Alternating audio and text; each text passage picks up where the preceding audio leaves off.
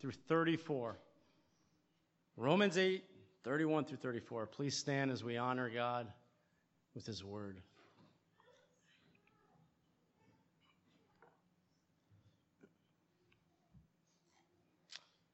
What then shall we say to these things?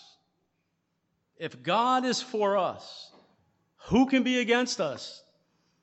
He who did not spare his own son, but gave him up for us all, how will he not also with him graciously give us all things? Who shall bring any charge against God's elect? It is God who justifies. Who is to condemn? Christ Jesus is the one who died. More than that, who was raised? Who is at the right hand of God? Who indeed, who indeed is interceding for us? Amen.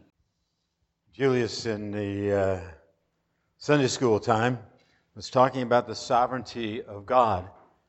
And uh, I definitely believe in the sovereignty of God because only the sovereignty of God would allow my wife, Karen, to have put up with me for 42 years as of today.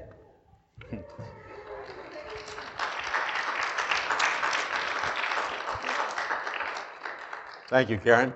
I love you. So um, God is definitely sovereign in keeping us uh, together. Anybody that can put up with me for that long, um, it's got to be a saint. Well, we, uh, we, we, recently uh, purchased a refrigerator. Our refrigerator went bad and, uh, at the parsonage, so um, we purchased a new refrigerator and came with the usual uh, warranty on all uh, parts and labor. And I asked the uh, salesperson if they could guarantee that that fridge would work properly, and he told me that's what the warranty is for. Well, that made me ask a question What's the difference between a guarantee and a warranty? Is there a difference? And so I looked it up, and there really, uh, technically, is not a difference, except for generally, as time has progressed, uh, they've grown a little bit apart. A warranty is a written document, where a guarantee can be either written or verbal. You wouldn't say, for instance, can you warranty that I have enough gas in my gas tank to make it to my destination? You would say, can you guarantee that I can do that? Right? So there is a difference now, but originally, they came from the same French word out of the old Frankish language, and the word began with GW. You see where we're going with this? Okay? So, as time went on and as the word spread out to other locations, some kept the G and dropped the W, guarantee. In other locations, they dropped the G and kept, well, whichever way. Um, I just said it. Uh, they, they, the, in one place kept the G, dropped the W. The other place kept the W and dropped the G. That's the way it goes. Okay, so uh, they, uh, so, but they both guarantee warranty. You can hear the the end of it's the same. Well, just like those kinds of words that have split um, from an original word, there are some biblical truths that have different phrases that originally meant the same thing. For instance, eternal security and perseverance of the saints. Those two phrases basically meant the same thing, but over time they've drifted apart so that they have different meanings to different people today. But ultimately, they do mean the same thing. The phrase eternal security tells us that God has secured us for himself. Perseverance of the saints means that God has secured us for himself and continues to secure us until that day of Christ or until we die. That God will cause each saint to persevere unto the end. And that is what our text is about today. The theme from our text states that God secures his heirs through Jesus Christ. God secures us as the heirs. That's what we've been talking about since verse 17. Remember? That we are heirs of God and fellow heirs with Christ. And then the, the passage from that point on has been talking to us about how we as heirs are held through the suffering and through the, the uh, difficulties and through the temptations because God is working all those sufferings and persecutions and, and testings, He is working them all for the good of His people, of those who are called according to His purpose.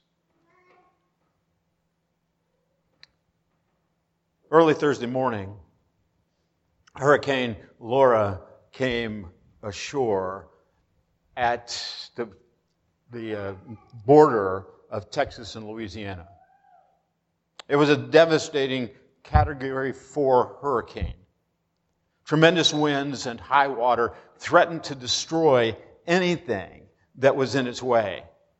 Trees toppled, vehicles were smashed, buildings were literally lifted up and crashed to the ground from the winds and from the storm surge that passed through. Nothing could withstand its power. Well, during the past few weeks, we've looked at Paul's warnings that Christians are going to suffer as heirs of God. That, that the pressures and the, the storms of life are going to come against us and threaten our faith. The force of sin and suffering so strong, so powerful, that no one on their own would be able to withstand that force.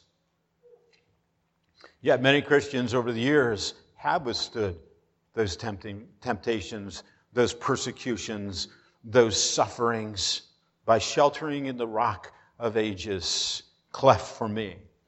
Jesus Christ, through whom God secures his heirs.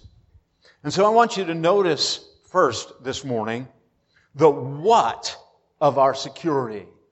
The what of our security is God's greatness. Nothing that you or I can do could ever assure us that we would stand the tests of time. That you and I could face whatever struggles that come into our lives, those things that have been talked about from verse 18 to verse 25.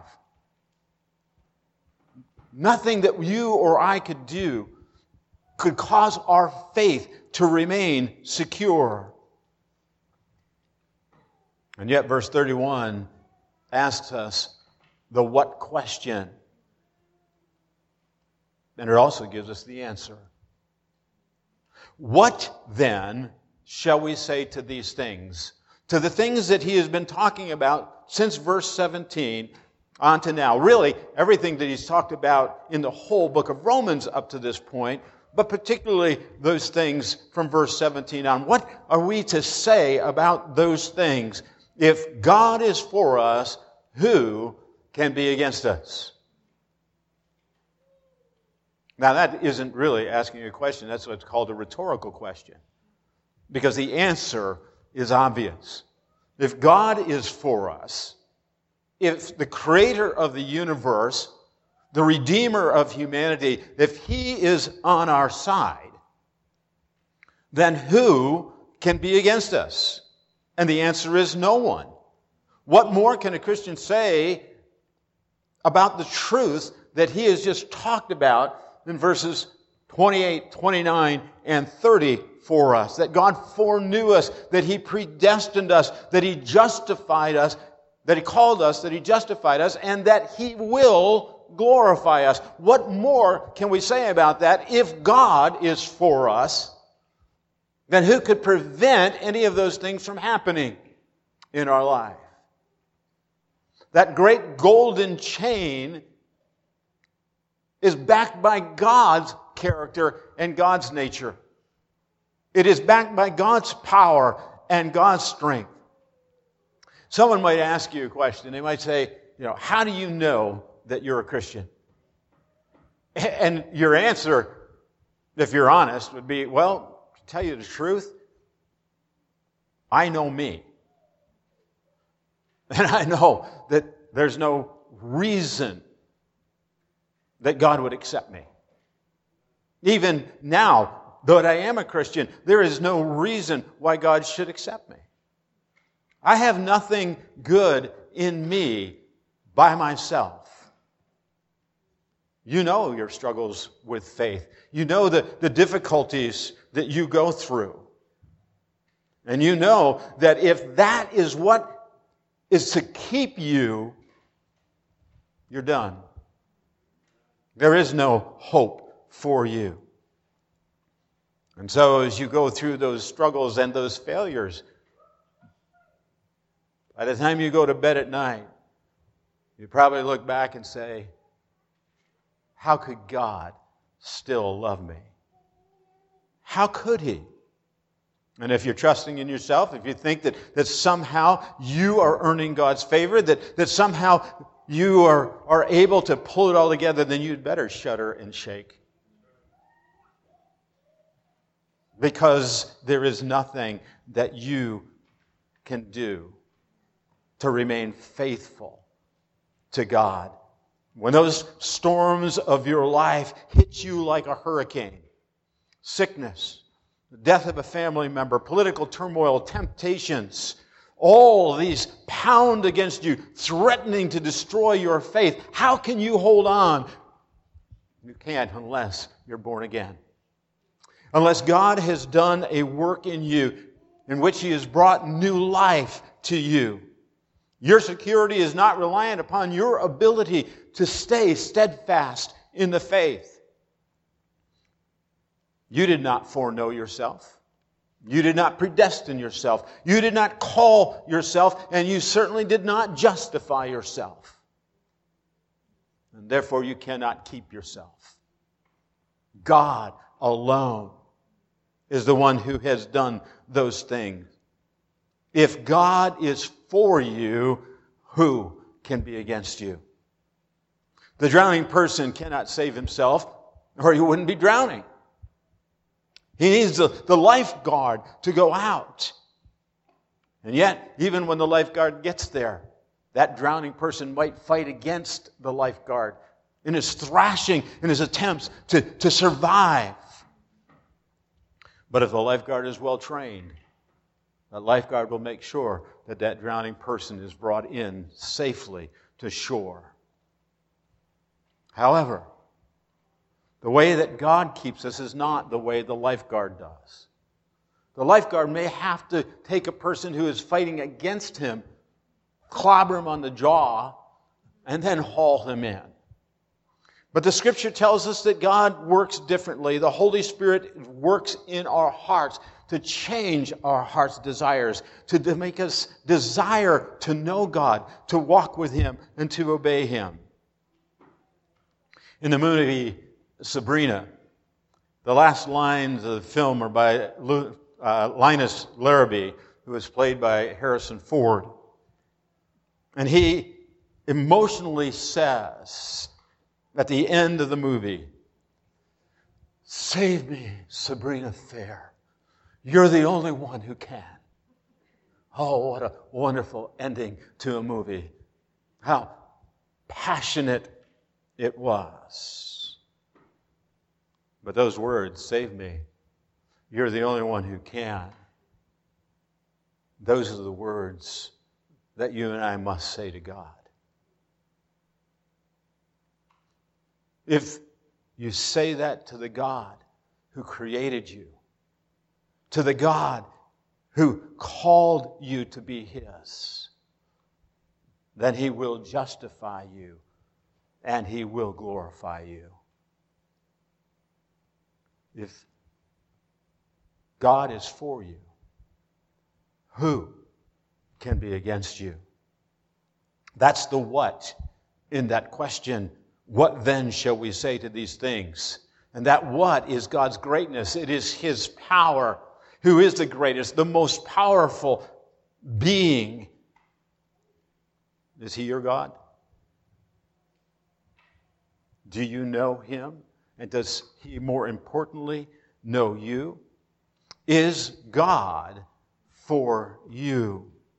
Or are you still trying to manipulate your way into heaven? Still trying to, to figure out how you can get God to be on your side? rather than you be on his side? Are you still trying to save yourself by your good abilities and works? There are Christians who believe that they can save themselves or they can unsave themselves, that they can take themselves out of the hand of, of the powerful, eternal God, and they can turn themselves away they're afraid that either they or someone they might know can fall away from God's grace. To them I say, if God is for you, then who can be against you? God will hold you. God will keep you. He who called you justified you he will glorify you. That's the what. The what? God's greatness. Yet, how can we know for sure that God will not turn against us? Yes, He has the greatness and the ability to hold us, but how do we know that He will hold us? He may be great, but is He caring? Job asked those kinds of questions in his book. If God is great, why is this happening to me? And if he is great and powerful, then does he care about me?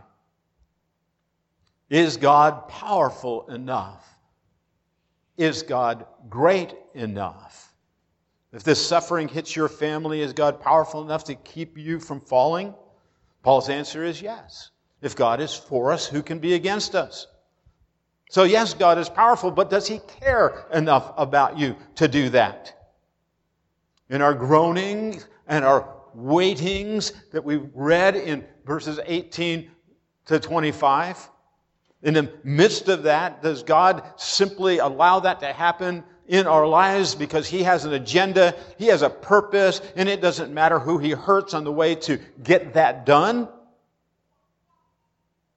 Paul's answer is the wherefore of God's generosity. Wherefore? That is a, a, a what is the, the reason that this has happened in our life. Paul reveals that God is not only powerful, that God also cares. The wherefore of God's generosity. You see, wherefore is an explanation. It, it rings out in verse 32. He who did not spare his own son, but gave him up for us all, how will he not also with him graciously give us all things? In chapters 3 through chapter 8, the Apostle Paul made many statements about promises that God has given. But how do we know that He's going to keep those promises for you or for me? Is there any proof that God, having predestined us, will justify us and will glorify us? Just because the scripture says we have the first fruits of the Holy Spirit, does that mean that we will not have the Holy Spirit leave us, that He will get tired of our constant failures, and He will turn away from us? And that's a valid question. The answer is found in the four Gospels Matthew, Mark, Luke, and John.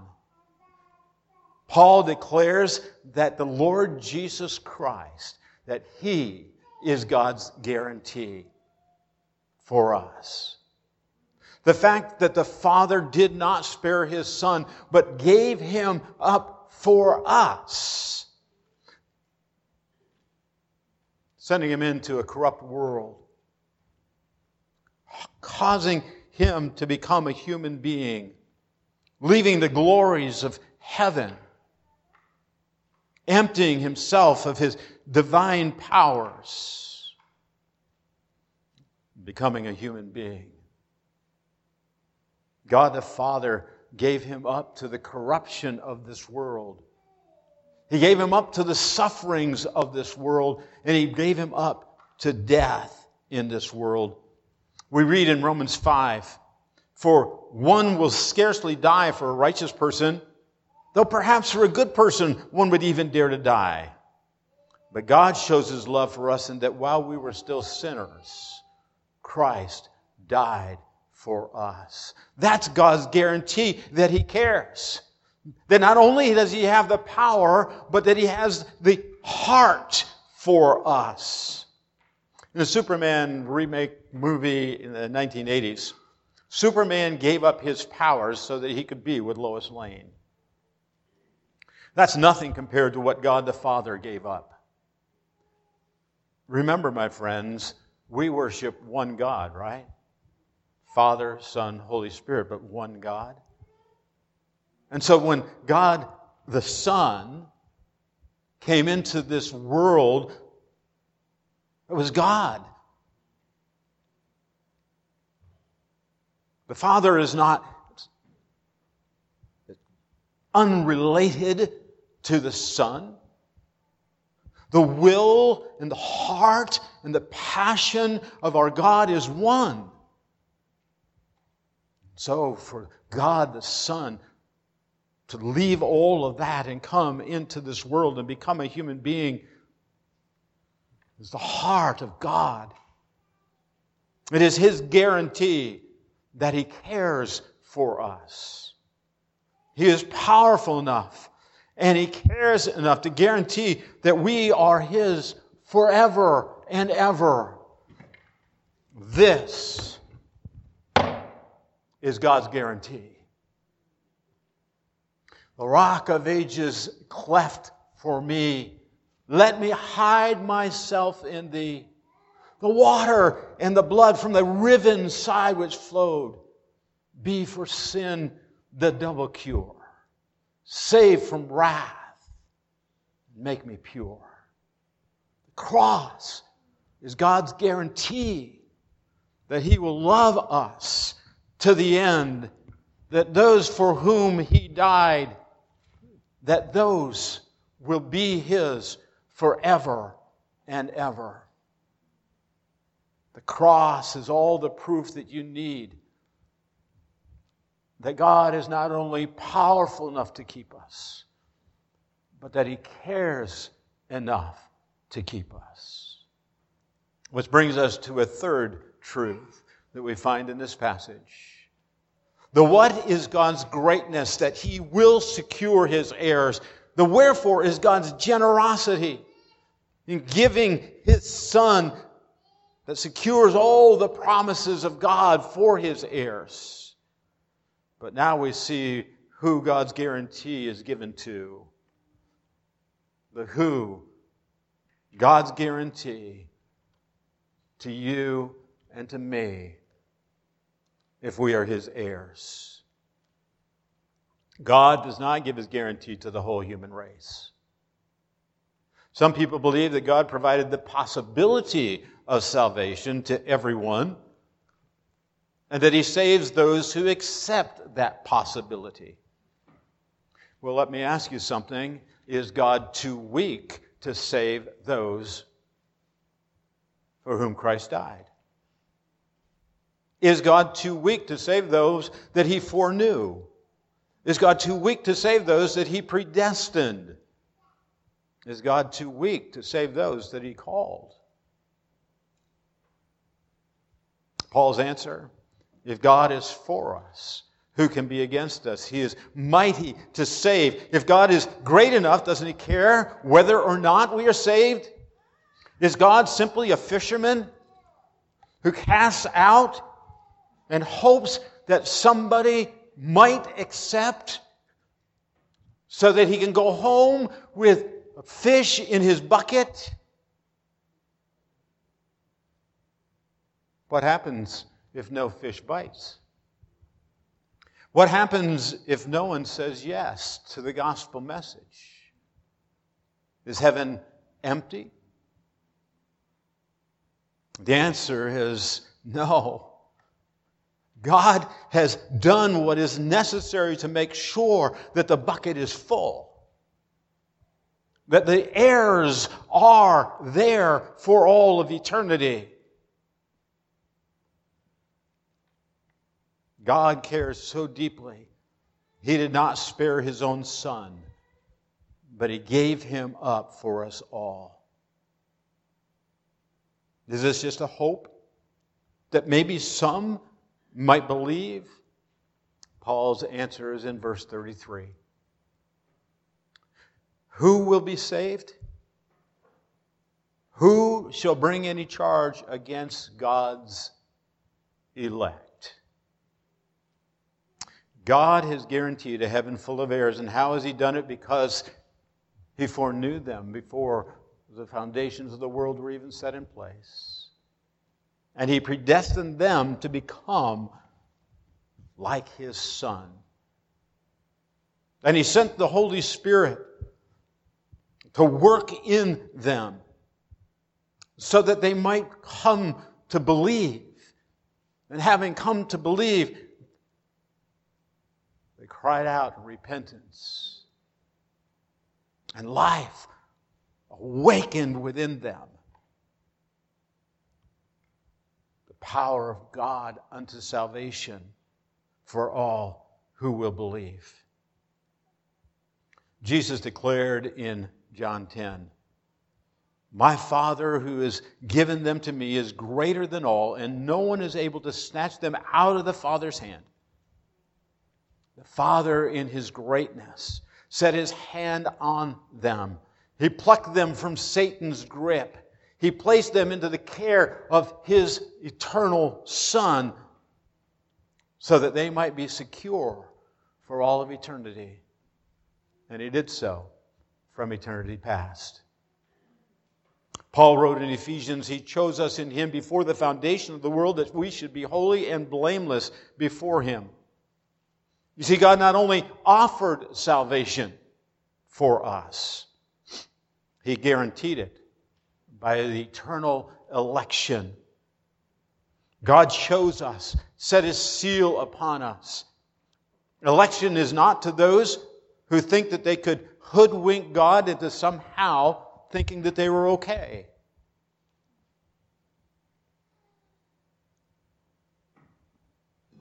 Julius in the Sunday school lesson, quoted from Matthew 7. Lord, Lord, we have done this, we have done that in your name. And God said to them, Depart from me, you workers of lawlessness. Depart from me, you workers of lawlessness. What is lawlessness? Lawlessness is saying to God, I'm going to do it my way, not yours. I'm going to make myself good enough. And you're going to have to accept me in that way. Jesus understood that human nature is such that it says, God, I can save myself. Whether that saving myself is by believing or by doing, I can save myself. But it is sinful human nature that says that. The book of Romans, chapter 1 to 3, destroys any hope that we might have that somehow I have any responsibility or any ability, I should say, to save myself or to have any part in that salvation. Justice does not work by having my good deeds outweigh my bad deeds. You see, God expects you to live perfectly. God expects you in every thought, every action, and every word that everything that you do is going to be holy and righteous and just. That's God's expectation. He created us in His image to reflect His character and His nature. That's how He created us. And He expects that. So, if that's what's expected, how can I try to take good deeds, which are what are expected of me, and trade those for bad deeds? No, you have to have something more than what is expected. You have to have something greater to trade. But we don't have anything greater to trade. Because all we do is what is expected of us when we do something that is halfway decent. You owe God perfection. You owe God sinlessness. He created you to be perfect. So every sin that you commit, every evil thought that you give, every lying word that you speak, every non-perfect action is an insult to Him. Add all those up. That's hundreds, maybe even thousands a day. How do you expect to escape God's wrath? When that's what's true about who you are. How can you ever pay off that kind of outstanding debt? It is impossible for anyone but God. And that is why He must elect us if we are to be saved. He must do the choosing, He must do the ordaining. Which brings us to the final truth in this passage the why of God's graciousness. Why would God ever show us grace? Why would he ever do anything that would somehow cause us to be blessed by him? Why would God elect anyone? Paul establishes it had nothing to do with you, it had nothing to do with me. Simply human nature instead suppresses the truth about God, tries to make God over in my image rather than in the image as it's revealed in the scriptures. So, why would God extend grace by which we receive adoption as sons? We become heirs of God, having been elected before the foundations of the world. And that's the beauty of verse 33. Who shall bring any charge against God's elect? It is God who justifies. The word justification means to be declared right, as if we had not sinned. God removes from our record any and every taint of wrongdoing, whether in deed, thought, or word. Go to the judge of all the earth. Look in his record of our history. And for a person whom he has elected, and who's believed upon him because of that election, you'll find no record of anything that they have ever done against him. But I saw him steal that candy bar. Nothing here. He lied to me. I don't find it written here. But he committed sexual sin, forgiven and removed, as far as the east is from the west. So far is my transgression removed from me. But isn't God just? Isn't he righteous? Isn't it true that God cannot tolerate sin, that he can't look upon it with acceptance at all? Then how could he forgive our sins? Verse 34 Christ Jesus is the one who died, more than that, who was raised, who is at the right hand of God, who indeed is interceding for us. And here we need to pause and consider those four statements about God's grace. First, Jesus Christ died. Not just Jesus died. That's important for us to see that. In other words, it's not just that a man was crucified, a man by the name of Jesus. It is Christ Jesus who is crucified. Christ, the anointed one, the one that God appointed for this task, chosen by God to take the place of sinners, of you and me, to die in our place, to absorb the wrath of God. Jesus, Christ Jesus, the anointed one who is Jesus, which means Savior. The one who was born sinless and died sinless. A perfect sacrifice. Who in his death gathered all of the sins of the elect upon himself and then absorbed the wrath of God for all of those sins so that those sins could be forgiven and removed. More than that. What could be more than that? What could be more than that the eternal Son of God came to this world, became a man, lived out this perfect life, took the sins of all of the elect upon himself, and died for us? More than that.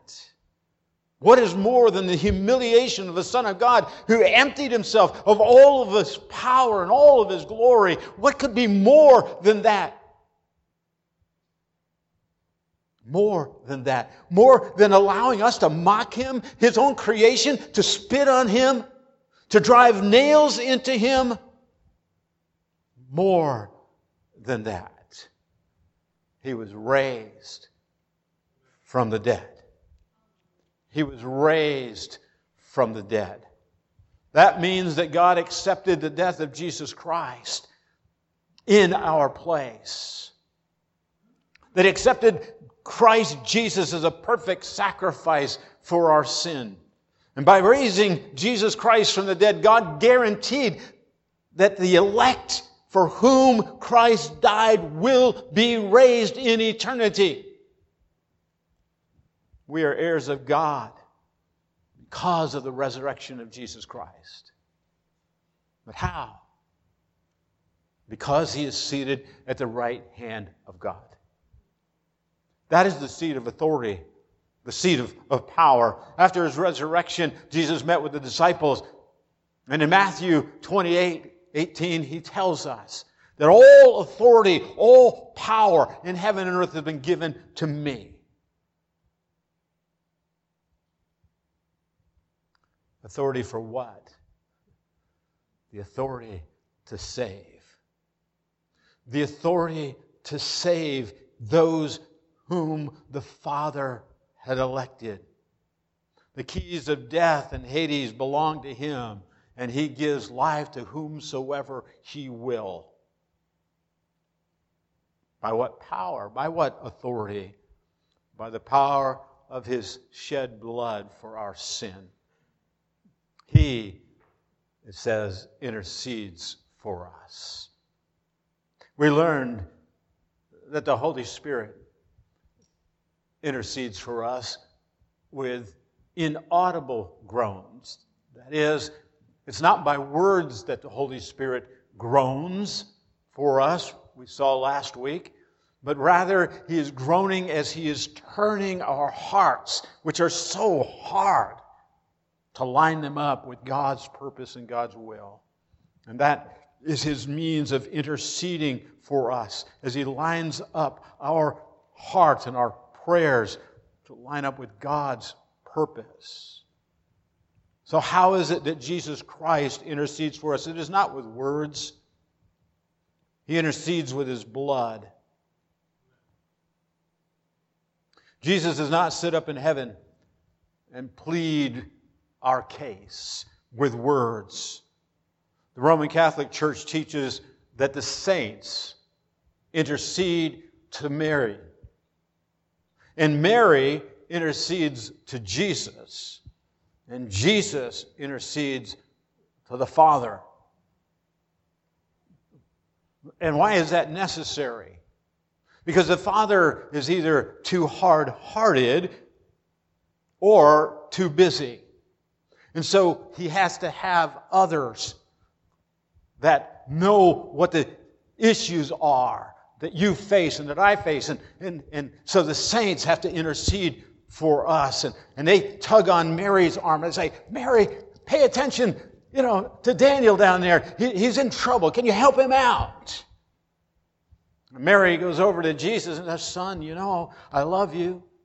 You know, so could you do this as a favor for me? And then Mary has to, or Jesus has to turn to the Father and go, Father, I know that you're just and I know that you're righteous, but can you do this? That is a slap in the face of God. It is the Father who determined our salvation. It is the Father who sent His Son. It is the Father whom the Son sent forth the Holy Spirit to work in this world for your sake and for my sake, to die on the cross for us. God doesn't need anybody yanking on him to try to get him to pay attention. He is not Baal, where you have to scream and yell and cut yourself and jump up and down to get his attention because he might be sleeping or he might be in the restroom.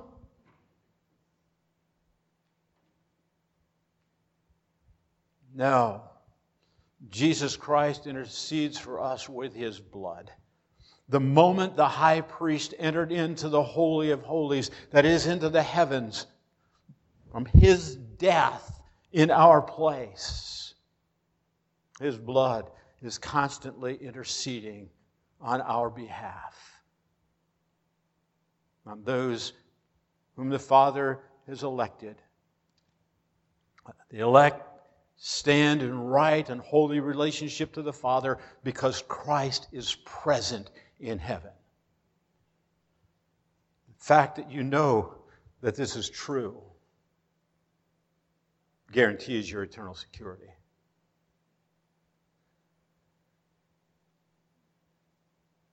If you understand the reality of what I just explained, then it means that God has opened your eyes to understand His truth and your heart is saying, Amen. Amen. You came to the cross and you died with Jesus Christ by faith. You acknowledge that, that He took your place, that you deserve damnation. You knew that God would never be impressed with anything that you ever did or could do that your sin was far too great. Yet, despite your rebellious heart, the Holy Spirit opened your eyes to the horrors of your sinfulness and your rebellion. And He broke through your self righteousness. And He showed you Jesus Christ, the Savior, your Savior. Faith awakened in your heart. You confessed your sin and you found forgiveness. New life in Him. You see, God secures His heirs, His elect, through Jesus Christ. And so I have just one question to leave you with this morning. Do you have absolute assurance that you are His elect? In other words, do you have absolute assurance that if you died today, you would be in the presence of God for all of eternity? See, that's the question. People can argue over doctrine. They can argue over the, the various things about, you know, what does election mean? What's predestination mean? What's foreknowledge mean? And all those kind of things. It doesn't really matter. The theology questions are things that, that are important and we need to understand them and we need to know them. But the real question is not whether or not you were elect or not elect. The real question is, is God speaking to your heart? And as He called you to Himself? If you turn away, it's not God's fault. The Bible says we'll stand before Him without excuse. The message of the gospel is going out, has gone out since creation. And then he gave us his word on top of that. And then he gave us his son on top of that.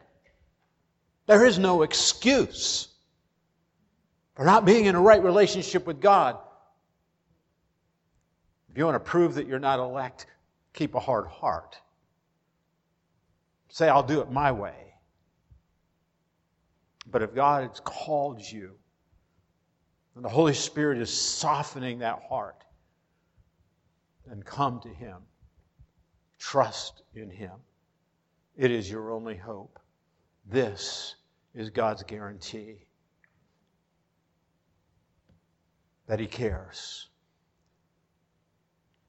Will you accept Him today? And if you're a Christian, rest in that calm assurance that no matter how hard the struggles of life are, no matter how big the temptations, the Holy Spirit is going to keep you, bring you through those. God will glorify you on that final day. Let's pray. Our Father in heaven, we come before you today not with any expectation that we have anything to offer you.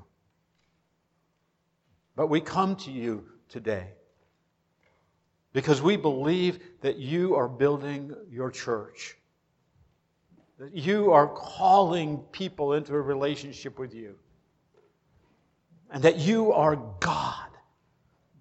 A God who is great and powerful, a God who cares so much that you gave your Son as a guarantee that we, whom you have saved, will be kept.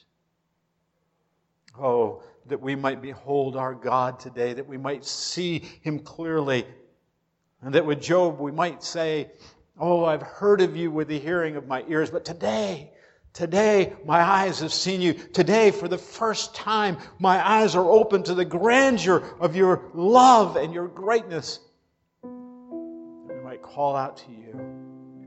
Oh, that we might behold you in all of your glory. Through Jesus Christ our Lord. Amen.